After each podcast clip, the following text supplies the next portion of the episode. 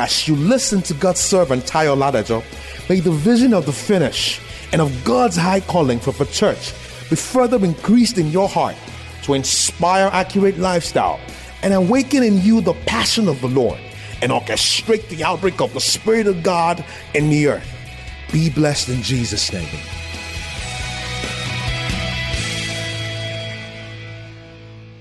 One thing God warns us of is the temptation of being judgmental towards people because of their weaknesses.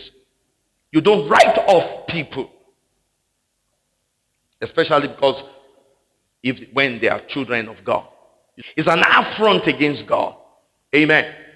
God can change any of his child once the attitude of the heart is right. Praise God. So what the Bible is telling us that true spirituality breeds meekness and brokenness of heart. Is that right? You'll be able to bridle your tongue. You'll be able to control your attitude. The Holy Spirit will help you and intervene with you to deal with your human excesses. Amen. As the Bible says, do not be deceived. True religion, verse 27, is this, which is pure. Anything that is pure and undefiled is allowed to penetrate the heart. It's only pure because it's coming from within. Out of your belly shall flow. The belly is not physical. Amen. It's talking about the deepest part of human soul called the heart. It's a seat of human soul. if God is able to reach that part of you, forget it. Breakthrough has taken place. Hallelujah. True religion is to do what? Is to visit the fatherless and visit widows in their affliction. Let me tell you what this scripture is not. Because that is what false religion is. The, uh, the, when you organize, when visiting the fatherless is only reduced and limited to what is organized, an organized activity. Said, our pastor is celebrating his 50th birthday. So he took rice and beans and clothing to the fatherless and to the widows. That's not what he's talking about, man. The word visit here does not actually mean visit. It means to relieve. To make relieving the motherless, the fatherless, the destitute, the weak, the disadvantaged a priority. You make it a priority. It's a lifestyle. Amen. It's, a, it's not what is organized. It's not an arrangement. I'm not saying anything is wrong with putting effort together as a means of outreach.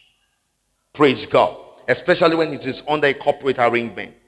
But what the Bible is telling us is that this is supposed to be a priority. This is supposed to be what we do daily.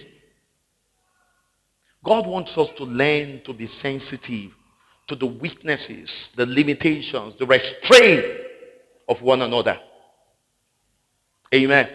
We must learn to strengthen the weak among us and love the broken and the rejected and strengthen the weary. That is what true religion is. The power of God is flowing through you. God's power flows through the channel of love. Amen. If the Spirit of God is working, is at work in you, your bowels of compassion will be enlarged. Praise the Lord. And of course, apart from the demonstration of the love of God, giving expression to the compassion of Christ,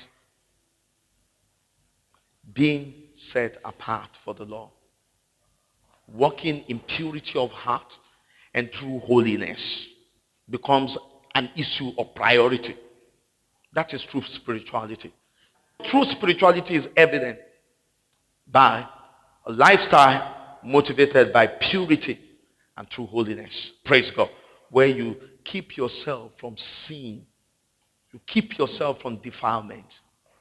Praise God.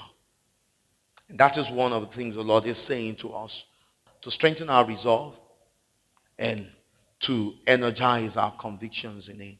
Amen. Thank you for listening to this timely word of the Lord.